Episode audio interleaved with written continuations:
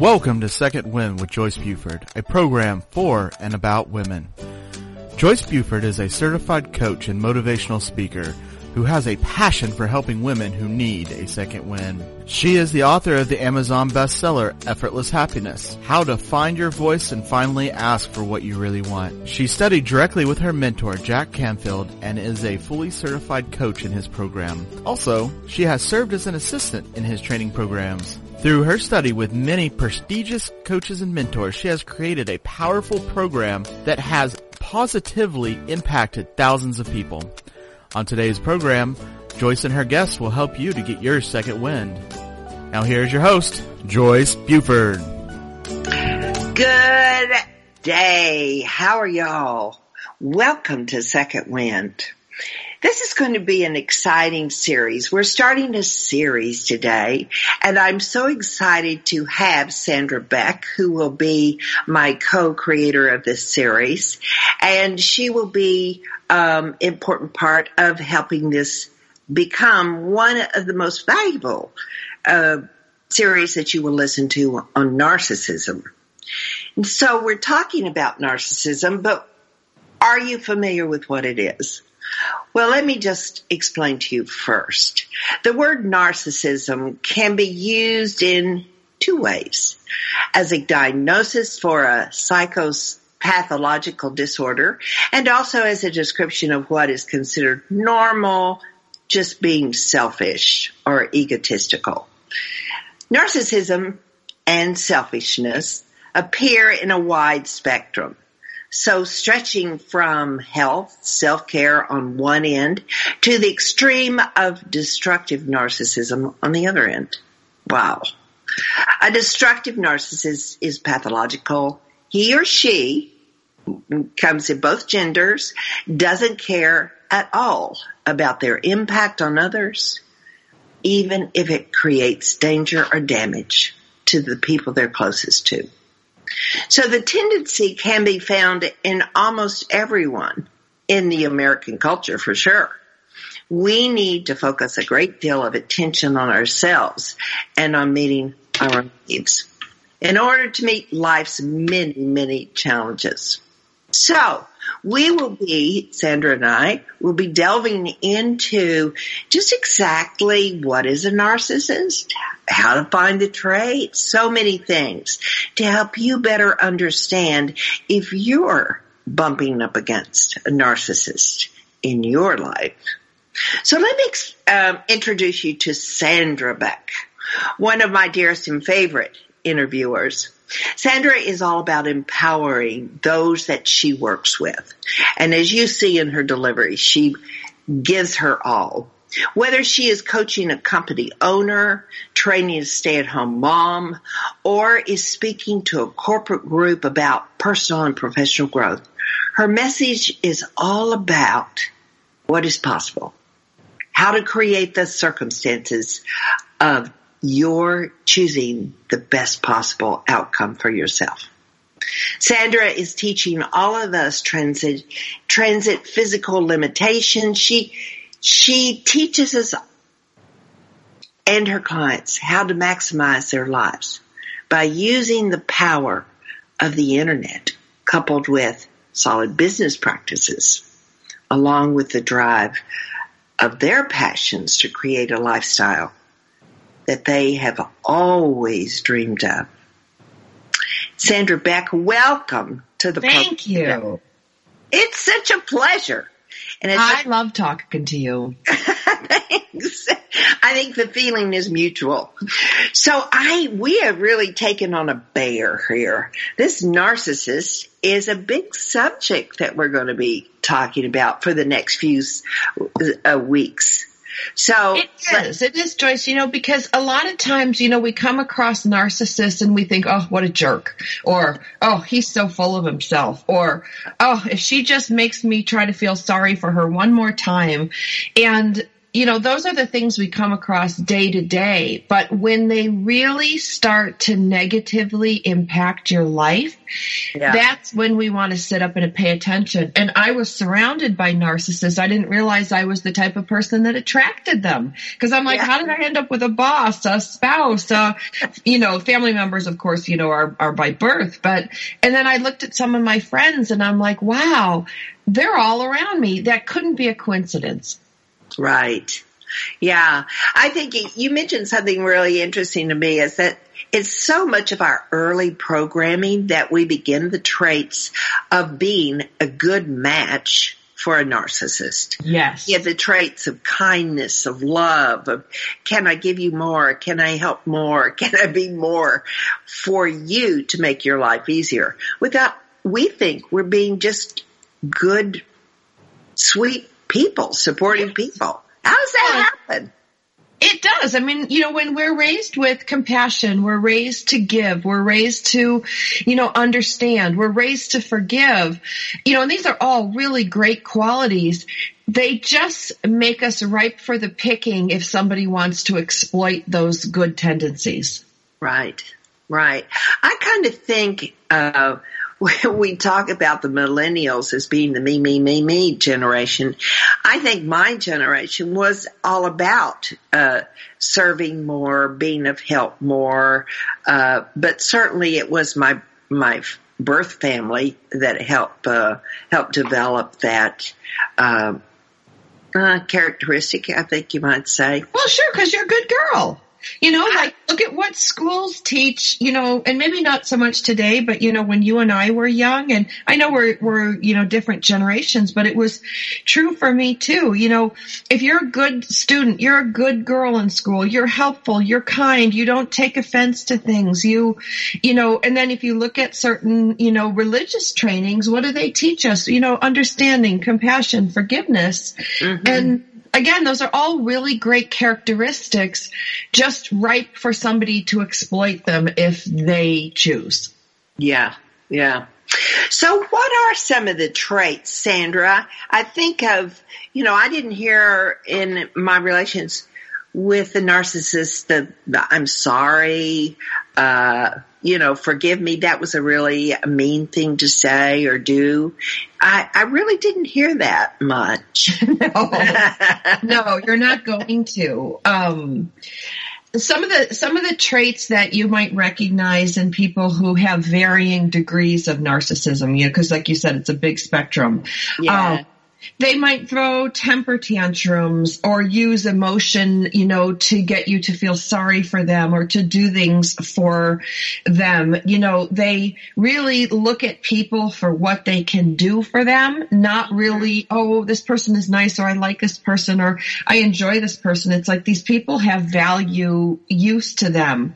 And right. I think two of the big ones that are the ones that go, wow, you're really dealing with a person that might not be in your best interest uh-huh. is when they make a mistake or they do something that's, you know, kind of pretty awful. Mm-hmm. They don't, they don't see it as awful or wrong. They don't see the other people's feelings. They don't apologize. They don't own it. It's like, well, I did this because you did that or because they did this. There's always an excuse. Yeah. Yeah.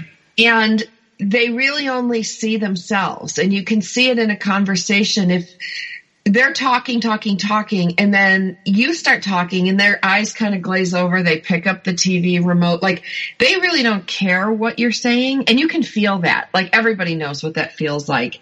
Mm-hmm. And then you go back to them talking. And boy, if you do the same thing, you know, if you pick up the remote, if you glaze over, all of a sudden they're offended.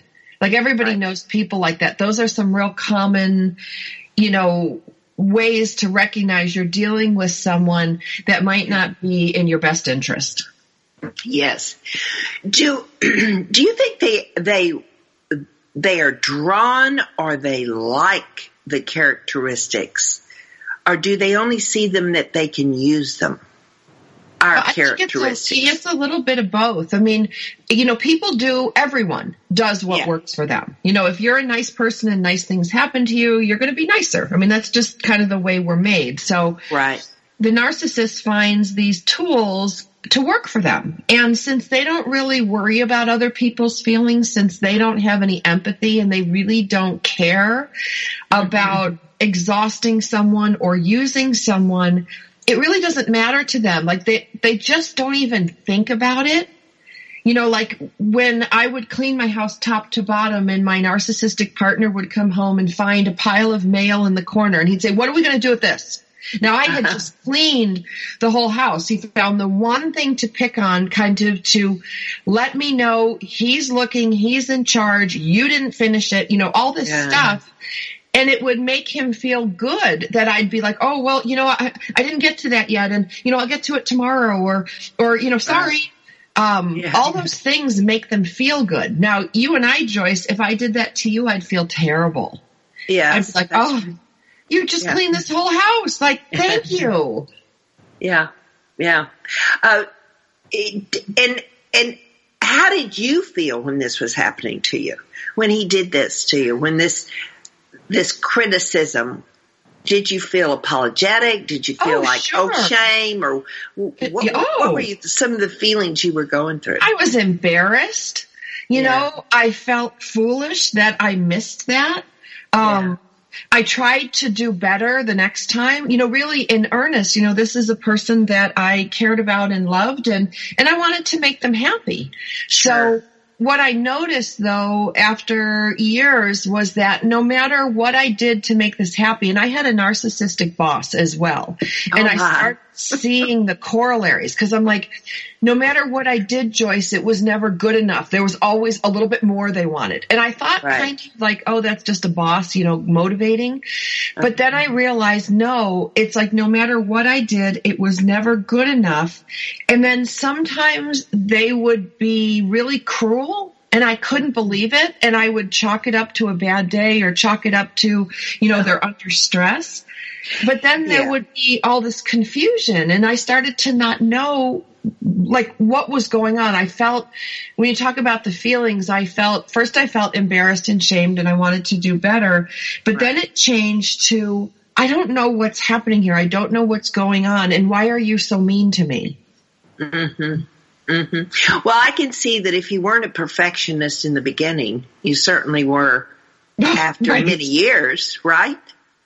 Absolutely. That's just promoting perfectionism. and there was there is no perfect with them because you're not them and that's the thing that drives you a little bit crazy that you know I remember one time putting stuff away in the supply closet at work and I put the boxes so that you could read the color of the box, like the pens, and I stacked them all Yeah. up. And she comes in and she's like, you know, what is wrong with you? Why don't you know that they're supposed to be this way? And she moved them around and I'm like, I could have organized that closet a hundred ways and 99 would be wrong. Right. Yeah. Cause she had her way. Yeah. her and way so was right. her way was right. And that's Yeah. it. With a narcissist, they're always right.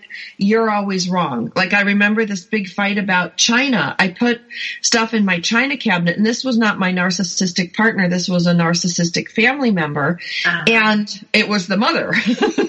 and I put the glasses in and she's like, well, if you put the glasses in, you know, kind of lip up, she's like, then the germs fall in. And I said, well, if you flip the glasses down, don't you sit it sometimes in dust? Well, if you cleaned your cabinets, you wouldn't have dust. Uh, I, I'm laughing because I think it's so funny to listen to it, but if you're experiencing it, it's painful. It's, It's very painful, painful. because you can't do it right. right. Right. Cause then I'm Yeah. like, what do I do? Lay the glasses on their side? Like, It's, and there's sort of this little message going on. How how's she going to receive this? What's she going to find? What's what's going to be the pick? What's going to Oh, be yes. right? That's going on in your brain. Yeah, because then you start kind of, they say, they use the term walking on eggshells. Yes, yes, yes. Yeah. Well, how are these people created, Sandra? Uh, they didn't come that way. We came as precious little babies, so full of just love, love, love, and yet they have flipped. So, Well, you know, there's the studies say, you know, that it can be because they're too pampered as a child. Maybe there's high parental expectations. Sometimes they're neglected in childhood. Sometimes they can't, you know, express their feelings. Um, yeah. Sometimes they say they witnessed abuse as a child, and then they say they're born with predisposed genetic inheritance. Now, I'm going to tell you, having a father, one of, you know, the father of my children, um, is a narcissist Mm-hmm. And one of my children, even though they were born in the same household, has much more narcissistic tendencies than the other. Mm. And he just came out that way. He came out certain he was right. He came out hard to apologize. Even as a little yeah. kid, I had to argue with him. Hey, you got to say you're sorry. Hey, did you see you hurt this person's feelings? Hey, when you took that truck away, that he was playing with that. It can't be just what you uh-huh. want. And then my second one came out and he's easy peasy. He's like, Oh yeah, sorry. I, I didn't mean to. Like, I could, because I'm just going to say anecdotally from my own family experience, I can see how it is part of their genetic makeup, or at least in this case. Mm-hmm. And then the circumstances either fuel that aspect of their personality or they help the child control it. Yeah. Now, how does the interaction, if we can be kind of using your sons as sure. examples, how does the interaction, has the one that's the more considerate developed sort of a, a way of interacting with his brother so that he's not always at risk all the time in being attacked by the brother? How does that, how does that developed? Well, it's developed in a way that I've had to help my one son shore up against the other one and right. then take my other son aside and say, Hey, you know, there are many roads to the top of the mountain. Just because he does it this way doesn't make him wrong. You can't keep telling him he's wrong. Yeah. Because that's not fair. It's not right. It's not good for him. And I know you love your brother, but when you pound on him that you're right and he's wrong, and this is way beyond just like some little fact. This is about right. loading the dishwasher, folding laundry, you know, uh, yeah. doing a a homeschool report, you know, uh, uh, that they both, you know, they both go to the same school, and so one's one grade ahead. So he's like, well, I did it this way, and this was the right way to do it. And so, you know, those things require a lot of navigational management as a parent to go, hey, you're not always right, and there are mm-hmm. acceptable other ways. And you know what? You have to learn to stand up for yourself and set stronger boundaries with your brother so he's not running over you all the time. Yeah what a valuable mom you are to be able to see this and help the the kinder, softer son develop those those techniques or those uh, uh, strategies that he needs to be able to uh, work with an, a person that has those tendencies, narcissistic yeah. tendency. I mean, and, really, that's that's wonderful because you're always going to he's always going to be bouncing up against those people. I mean, it's sure. not just in his family. It's everywhere. Well, not all narcissism is bad. Like that's what right. I want to share today that you know, one of the things that the narcissistic tendencies do especially for my my older son is that yeah. it allows him to block out everything and focus on a solution. You know, so ah. when you're need somebody to make a decision, um, I have a friend who's a cancer researcher and he, he can just tell his family, no, I can't go on vacation. No, daughter, I can't go to your concert. No, I can't do this because I'm so focused on my cancer solution. Now, that's a really lofty, great goal. Does it make you a great husband and a dad? Eh, not so much. um, yeah. But some of these narcissistic tendencies are the reason that people are strong leaders that, mm-hmm. you know, so they're not all bad but you have to have someone in your life mitigating those decisions and saying, Hey, you know, did you think about this? If you do this, the people in your company are going to feel this because, you know, narcissists mm-hmm. aren't big feelers for anything right. other than themselves. Right. Definitely. So that's a big red flag. And yeah. there are, you know, there are some others. And, and I think um, most spouses, like I'm thinking of that spouse, if, if they somehow we take in an understanding that, okay, this is the way he is, so I can tolerate this. Then there are those that are totally caught off guard, which they're brainwashed over time to accept this behavior as just the way he is. And so it's kind of an interesting um, relationship that develops with the narcissist. But so that we could help that person that may not quite sure what they have, but they know they have a person that's pretty selfish. What are some of the, uh, I know in my case it was control. Control's mm. a big one. Control from top to bottom. So controlling everything in the relationship. So how does that, what are some of the other red flags that you have seen?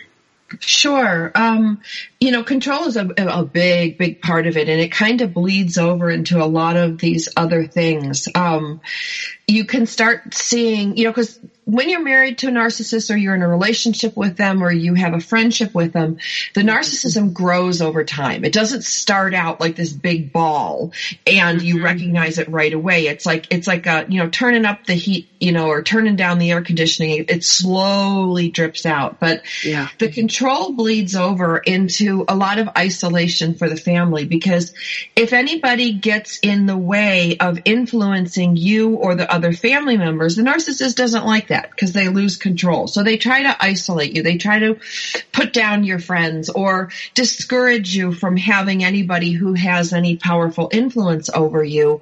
Same right. thing kids. They don't want, they fight with coaches, they fight with teachers because they want the control over the children, not the teacher, not the coach. I remember a time when, um, my the kid's father got in a big argument with one of the coaches and they had him leave the field because he couldn't not coach his own child on the field.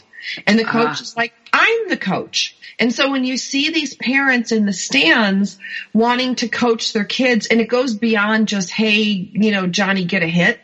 yeah, right um, they want to retain that control. That's what control looks like in a family. In order to keep everybody subordinate and the narcissist in control, they have to criticize. So a yes. kid comes and shows them a homework or a wife bakes a cake, then, or the husband comes home with some great thing and then the spouse criticizes it. They have to minimize it. Mm-hmm. Um, they also can actually go so far as to say horrible things about the kids or the parents, um, the you know the spouse to the community to start to get people to avoid them. I have a mm-hmm. parent narcissist that actually went in and turned his own kid into the school for doing something wrong because he the parent wanted to look like the hero, he turned his ah. kid in. And it was a very mild offense. It wasn't anything that most parents would even think about. But he was going to make sure that his child got punished and that he was going to make sure the principal punished the child. Yeah. So he sort of came out, set himself up to be the hero. Yes. Ah, we like being the hero. We like being the hero. And if we can't ah. be the ah. hero because we're really good at something or our house is on fire and we have to run and save our children, we will manufacture scenarios where we are the hero. Whether it's the wife or the husband, it can be both easily. Right. Yeah. I've met the hero. I've met the hero. yeah. I now what what what determines the nasty language that some people choose to use in critiquing somebody, you know, calling I, them names. Where does that come from? I think a lot of it comes from most narcissists are pretty smart. They're pretty uh-huh. good readers of human behavior. So if you, um, you know, like I think of my own experience with narcissists. If they talk about my weight because I've I've I've always had to struggle with my weight, you know, and and I work out and I try to keep myself really healthy. But one of my hot buttons is if somebody says I look fat or I look sloppy or how I look. It, my appearance is something that I, I'm sensitive about. Yeah. Uh, and so when it, a narcissist finds your weak spot, they're going to exploit it. Now, my friend, she's a, she's the narcissist my friend's the husband, is really, um, he doesn't like bad language. He doesn't like swearing. So she will purposely criticize him with a swear word in it because it's for maximum effect to criticize someone. So it's not so much the bad words, but it's the words that will will hurt you the most, will get the most effect out of you. Yeah. Because Yeah. this is where it gets creepy. Whether the narcissist is a man or a woman, when they hurt someone, where most people would feel bad for hurting someone or they would feel like they want to make it up to that person, the narcissist feels, hey, they love me so much that they're upset. Hey, look what I did. Look how important I am that I can create this reaction. And since they don't have empathy, they don't feel sorry for you. They find it fun. They find it enjoyable. It feels good to them to get a reaction, whether the reaction is positive or negative. Mm. Yeah. So the tool, like you said, like the, you know, calling you names, the names they choose to call you, um, are the ones that are designed to inflict not necessarily the most damage, but the biggest reaction.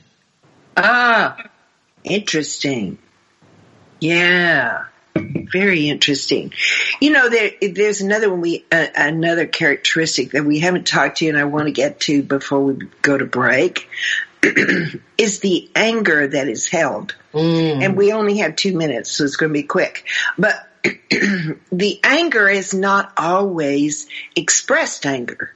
It's like you see it in their eyes, or it's it's a feeling, tense, Yes. intensity. It's You- the seething. It's it Yeah. doesn't necessarily have to be them hitting, throwing, but you know, good good identifications are whipping remote controls, knocking over game boards when you lose with your kids, you know, Yeah, okay. slamming the steering wheel when you're angry in the car talking. So there's outward expressions, but a lot of the tool of choice of a narcissist, especially a high functioning one, is the cold shoulder, is the not answering, is the glaring, is the mm-hmm. seething. They're going to mm-hmm. sit at a nice dinner party and really only you will pick up on it. That's why I've said these, they're really good readers of human behavior. They know you're going to pick up on they're mad, but they're not going to make a big scene about it. They're just going to make sure you know they're mad at you and they're going to make sure they ruin the whole evening for you. Right. Yeah. Wow. Well, these are just a few of the red flags that one would ex- uh, experience, maybe in meeting somebody, um, in going out dating with someone. As as Sandra shared, this develops in in uh, intensity as the relationship goes on. So sometimes it's kind of hard to see those red flags Sure. but they are the tools that are used by the narcissist.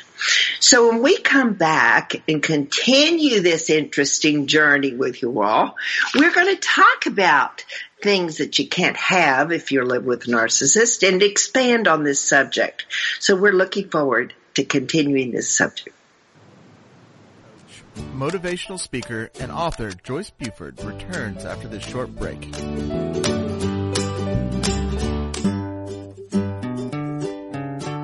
Close your eyes and imagine living your life without limits.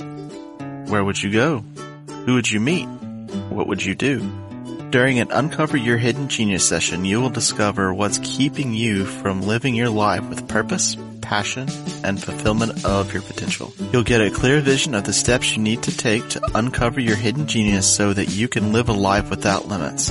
Sessions can be done over the phone, Skype, or in person. Find out more at www.joycebufordempowers.com or by calling 903-287-0747.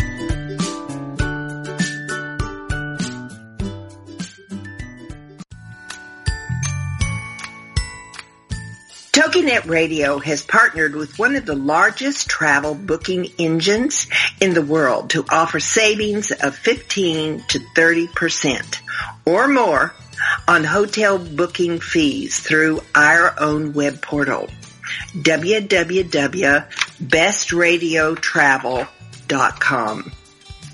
Discover the discount you can receive by going to bestradiotravel.com forward slash Joyce, J-O-Y-C-E, to see for yourself. This is a custom booking site for the listeners of my show through TogiNet Radio. We have negotiated special rates at over 650,000 hotels worldwide to save our customers money. Our members leverage our massive buying power to save thousands of dollars by booking with us. BestRadioTravel.com can beat the best prices offered by any other major travel booking website. Please go to bestradiotravel.com forward slash Joyce, sign up, and enjoy the discounts. This is bestradiotravel.com forward slash Joyce, J-O-I-C-E.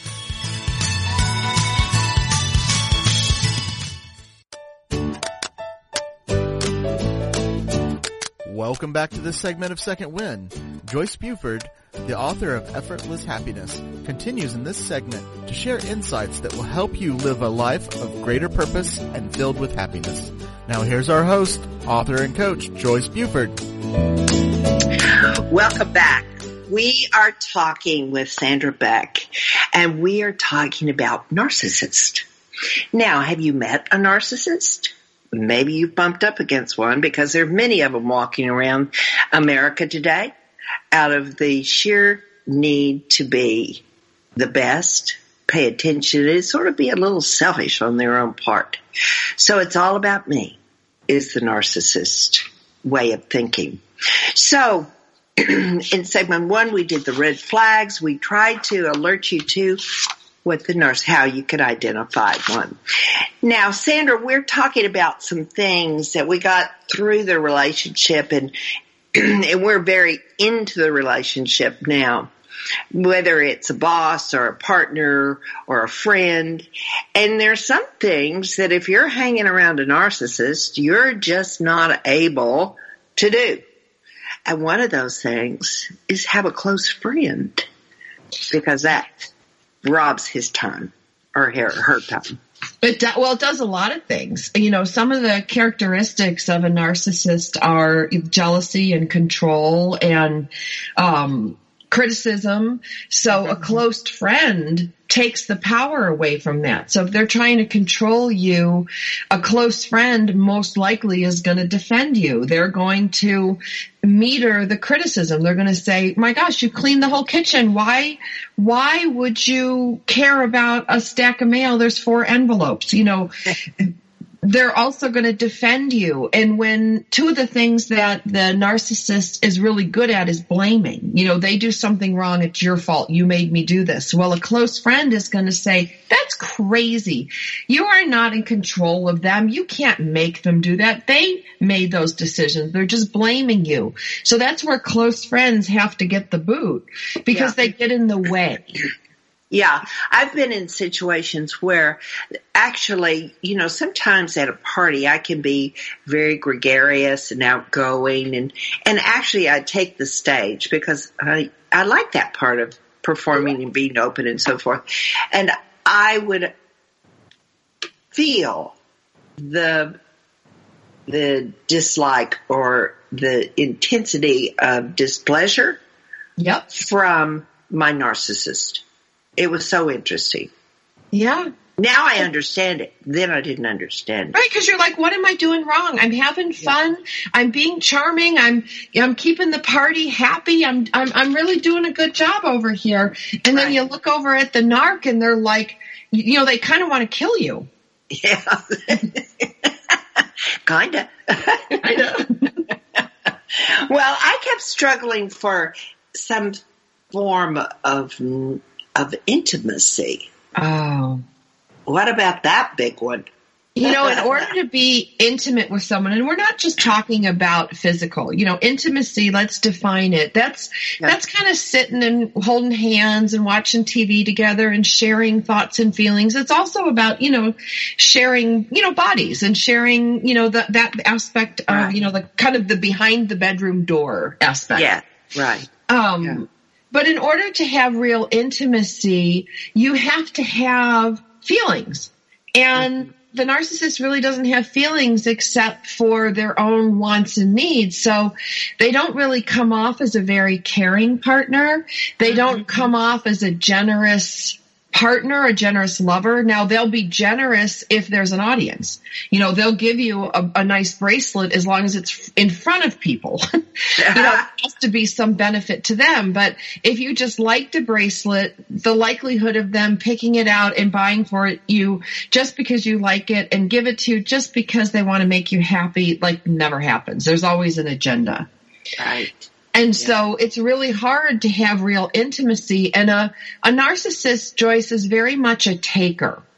They're going to take from you what they can get, whether it's money, whether it's esteem, whether it's, it's food, clothing, you know, whatever you can do for them, they take.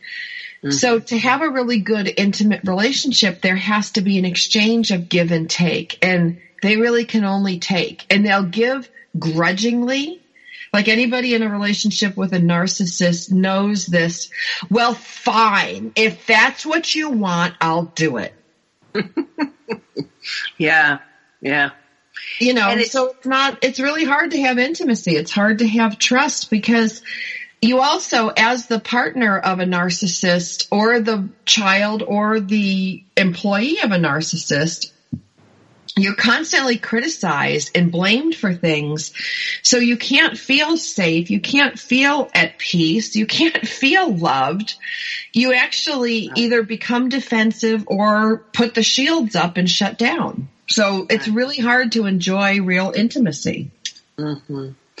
Um, you mentioned here, are you, you, it's here in my heart, is the respect there's oh. sort of the respect for the other person that seems to be non-existent.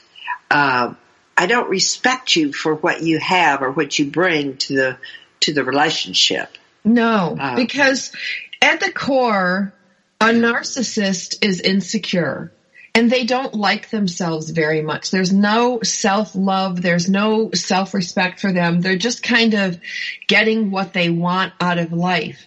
So mm-hmm. when they look at you and I, you know, I saw this a couple times when they, you know, in therapy with the narcissistic partner, mm-hmm. when you sit there and you say you love this person, when you love someone who hates themselves, they're going to look at you like you're crazy you have a problem.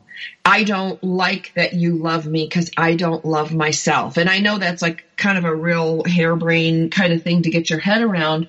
Right. But if you don't like, like I'll give a good example.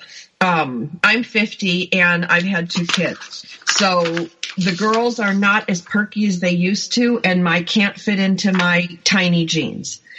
so when I don't like that about myself as, as I aged. Mm-hmm. And so if I'm out with someone and they say, wow, you have a really pretty body or your, your shirt looks really nice or, oh, gee, you look amazing in that bathing suit. Because I'm already uncomfortable about those body parts, I can't receive the love or the appreciation or the admiration. It, it kind of makes me squirmy. Mm, so imagine that as a narcissist going, well, honey, I love you. I, I believe in you. I trust you.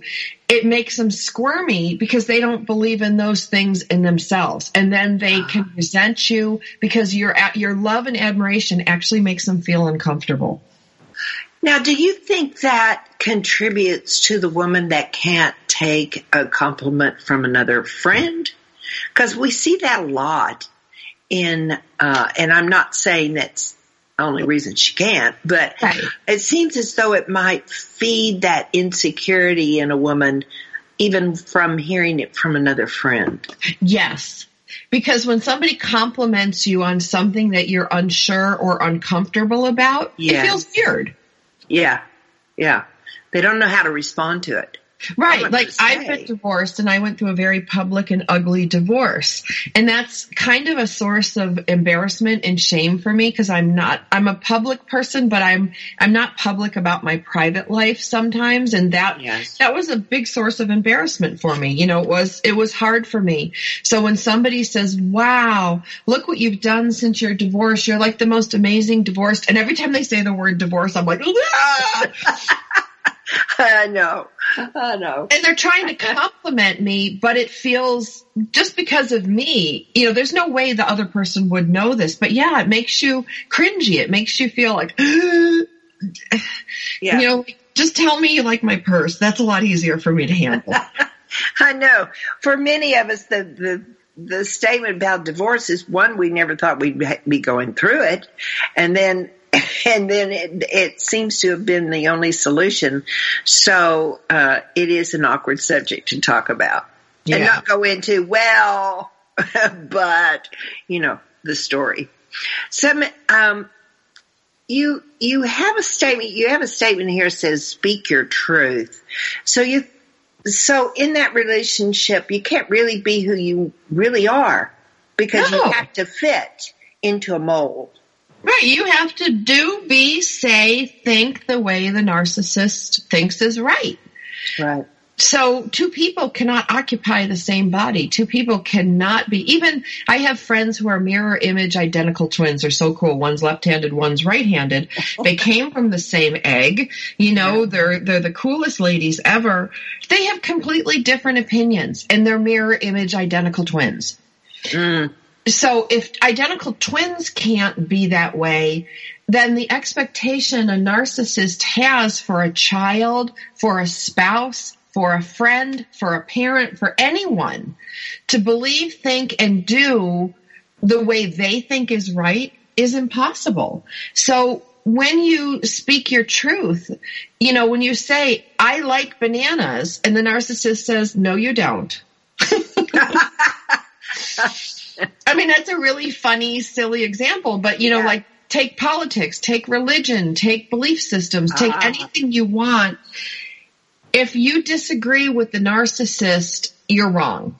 Mm-hmm. So what happens over time is you, you stop speaking, you stop thinking, you stop feeling. And it's not like you can just do this with the narcissist. You know, if the narcissist is in your home or in your office, you learn to shut up you learn to not bring up anything that's going to annoy, anger, or get a negative reaction out of them because you don't want to deal with it. And it's painful. Right. You kind of lose your voice. Oh, you absolutely do. Don't you? It's yes. just you don't you don't speak anymore. You don't uh, express your ideas because your, your ideas are wrong.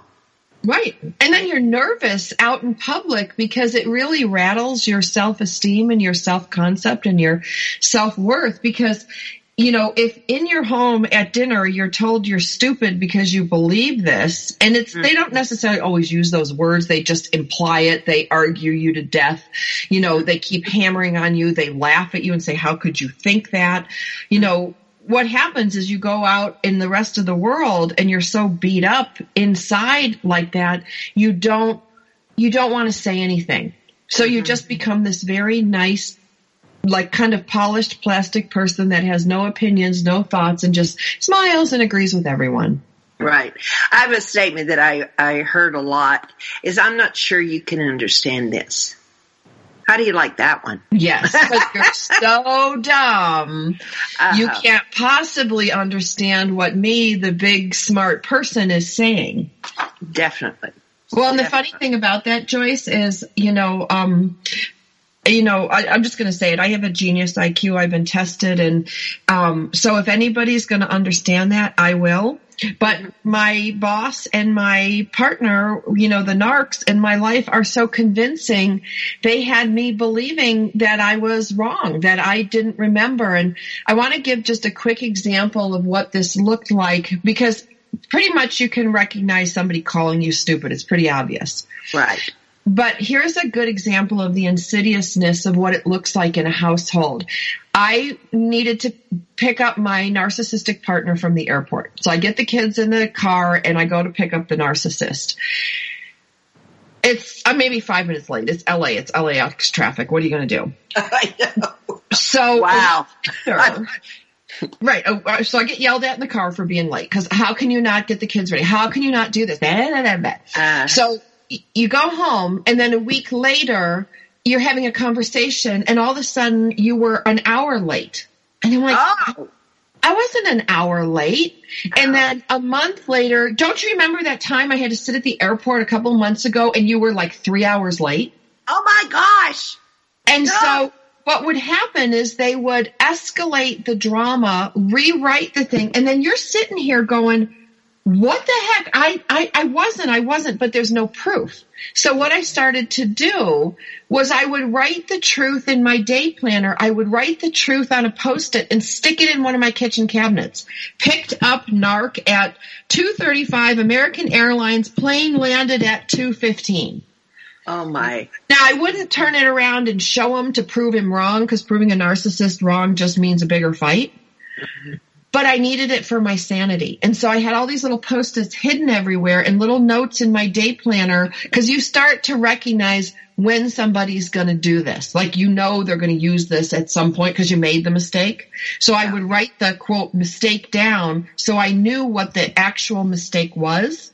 So 10 weeks later, it wasn't exploited and blown up into this big thing that I was now starting to get confused. Yeah. The self doubt seems to grow. Oh, You know, oh. you're- if you didn't write that down, you might tend to really start thinking, well, maybe it was a little longer than. I know this sounds really crazy, but that's what you start doing. Maybe if I had done this, maybe I wouldn't have been that 30 minutes late. I mean, it's like crazy world. Crazy world. Well, it's crazy world. That's when I knew I needed to file for divorce was coming home one day and I was, I had both of my kids in the car and my hands were shaking because I knew I was late. Mm. Oh. and I'm driving fast on the freeway. I'm driving, and then I remember driving up, and I heard my mom's voice going, "You're going to end up killing yourself and your kids if you keep speeding around like this." It was in my head, Uh-huh. and I thought all the reason I'm speeding around is because he's going to have a temper tantrum when I get home, and I wasn't even that late, and I'm not a chronically late person. But even if I was, no Yeah. one, no husband, wife, employee. I see it with my um when I worked for the narcissist, the employees would be like, one girl parked in an illegal zone just to be late. Her car got towed, and she's like, I'd rather deal with my car getting towed than having the narc boss scream at me. Oh no. What a way to work. Ooh. Right. But I mean, but these are, these are real life examples so people can look at their life because it's one thing to talk theory and say, oh, you can't speak your truth. Well, what does that really mean? It, you know, and, you know, the control. What does control really look like? Well, control looks like getting your car towed or driving like a lunatic so you don't get screamed at. Yeah. Yeah. we just moved in to the mind games. This, and we've been in the mind games for the last few seconds because when you start doubting your sanity, that's messing with your mind Yes. and your memory and your perspective. I mean, it's sort of like you, you're constantly trying to figure out how can I not get the abuse of the Right. narcissist. Right. You're double thinking. Oh yeah. Yeah. So it's kind of, you don't believe that most people get away from narcissists because of the craziness they develop in themselves. Right. Well, and the crazy isn't so big in the beginning. You know, the crazy kind of ratchets it up like we talked about earlier, just like the temperature gets hotter and hotter during the day. Um, and you also, you also start to tolerate it more. And when you add children in the mix or a pension, in the mix. You know, people don't want to quit a job because they have a pension or they're nearing retirement.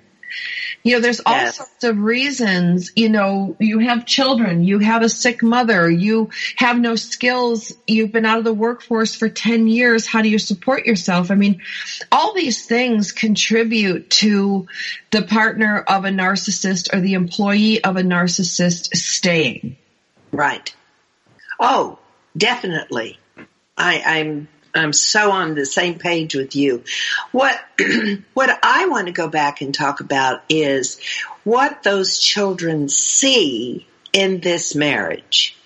How they see the interaction of two adults in a marriage and it sets them up for bad marriages, bad Absolutely. relationships, bad interaction with people.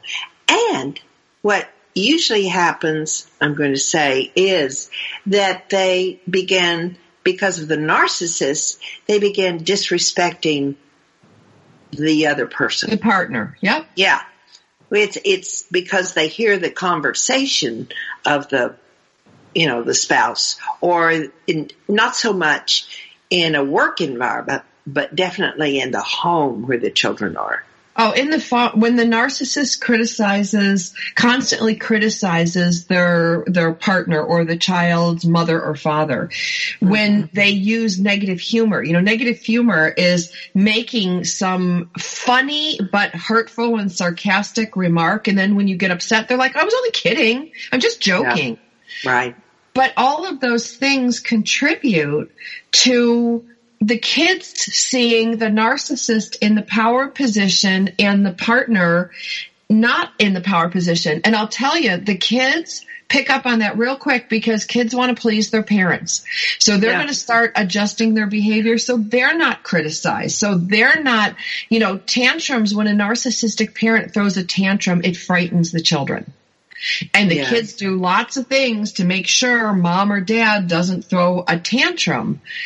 Right. And then they also see when the narcissistic parent discards the spouse or discards one of the children. You know, the games the narcissist plays with the spouse, make no mistake, they play them with the kids too. They're just different um, executions of them. Narcissists play these games, these mind games with everybody. Right. It's just how much can they get away with. And then the other tool of the narcissist, the other mind game that they play that kids fall into all the time. The narcissistic parent goes, well, I didn't know. I didn't know. I don't know how to do that. I can't imagine. And the kids are young. They fall for it. They're gullible. Mm-hmm. And they don't want to get the silent treatment. They don't want to get criticized. They don't want mom or dad to throw a tantrum. They believe the ignorance card and they think the negative humor is funny because they don't know any better until it's turned on them. Mm-hmm. Do you think they get the silent trip treatment like the spouse does? Absolutely, they do. Absolutely, without a shadow of a doubt, I have seen it. I've had it reported to me from from not only my own children but other children of narcissists that come and go. Does your, you know, my dad's mad at me. He's not talking to me, and I'm not talking mm-hmm. about this just for like a one time occurrence. This is yeah. a tool the narcissists use, and it's it's designed to inflict on the person that they're putting that fear and doubt fear I don't love you anymore, fear you're going to get fired, fear, it's a fear building tactic. Mm-hmm. Yeah. I also saw separation, separation from the partner, mm. uh, a big play too. Oh. Um, you know, as though their time with one partner was not as valuable as his time with the partner. And so he would, he instigated separation. Sure. Sure. And, you know, there's another tool that, that narcissistic parents use. It's called polarization. It's pitting the kids against each other. It's pitting the kids against the parents. It's, it's, you know, when you want to conquer a country, you know, like I have a military background. When you want to conquer a country, yeah. the first thing you do is knock out the communication system. The next thing you do uh-huh. is divide and conquer. Well, think about a household. A narcissist does the same thing. You cut off the communication. You make the family members afraid to speak, and then you give them the silent treatment. You use you use the the cutoff or the use of communication to control the family. Then you have you know the problem of divide and conquer. So if you can get everybody fighting, you know, one of the hallmarks of a narcissistic family or having a narcissist in the family is they stir up trouble. They get Johnny, you know, fighting with Billy. They get Susie mad at mom.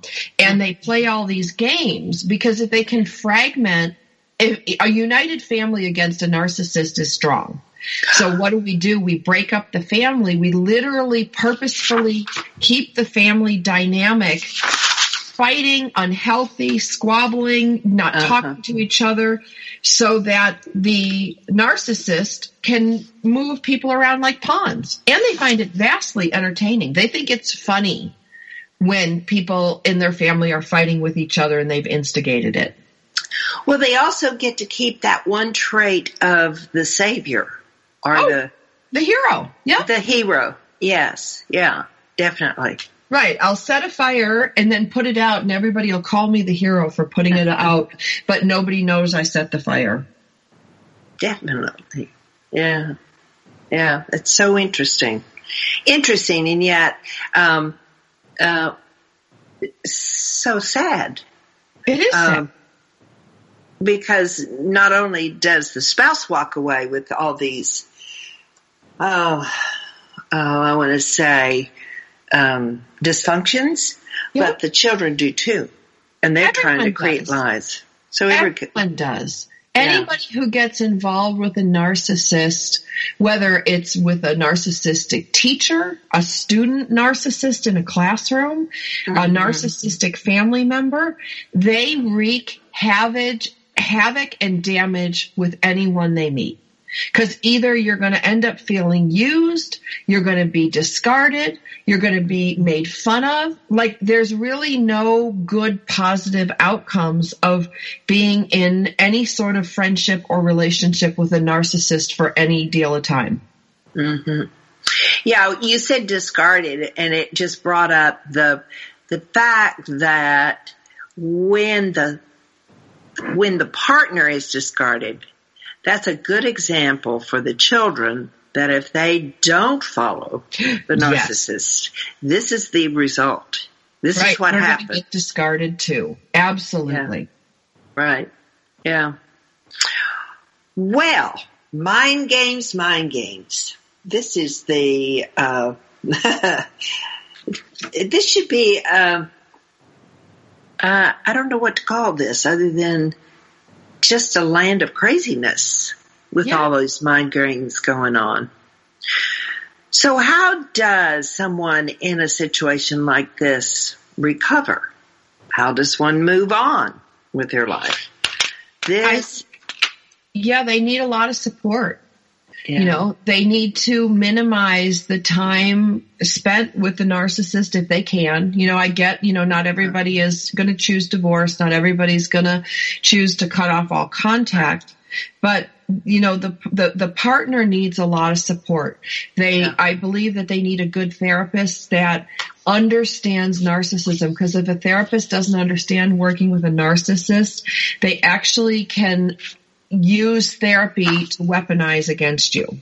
So in this segment, we've covered a lot about the narcissist so that you could try and recognize him. How does he develop? How did he develop? He, she develop? How do, how do we get to be a narcissist or combined mated with a narcissist or work with one?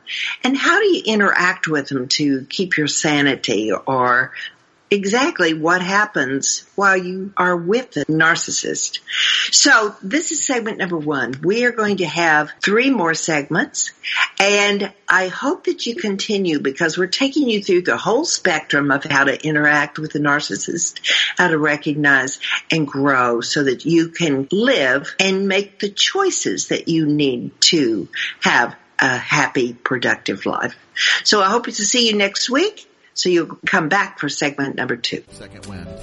Through the Joyce Buford Empowerment System, women are receiving the support they need through their transitions and are able to reclaim their true purpose with confidence. They receive the tools they need to map out new lives. You can find out more about her coaching services at joycebufordempowers.com.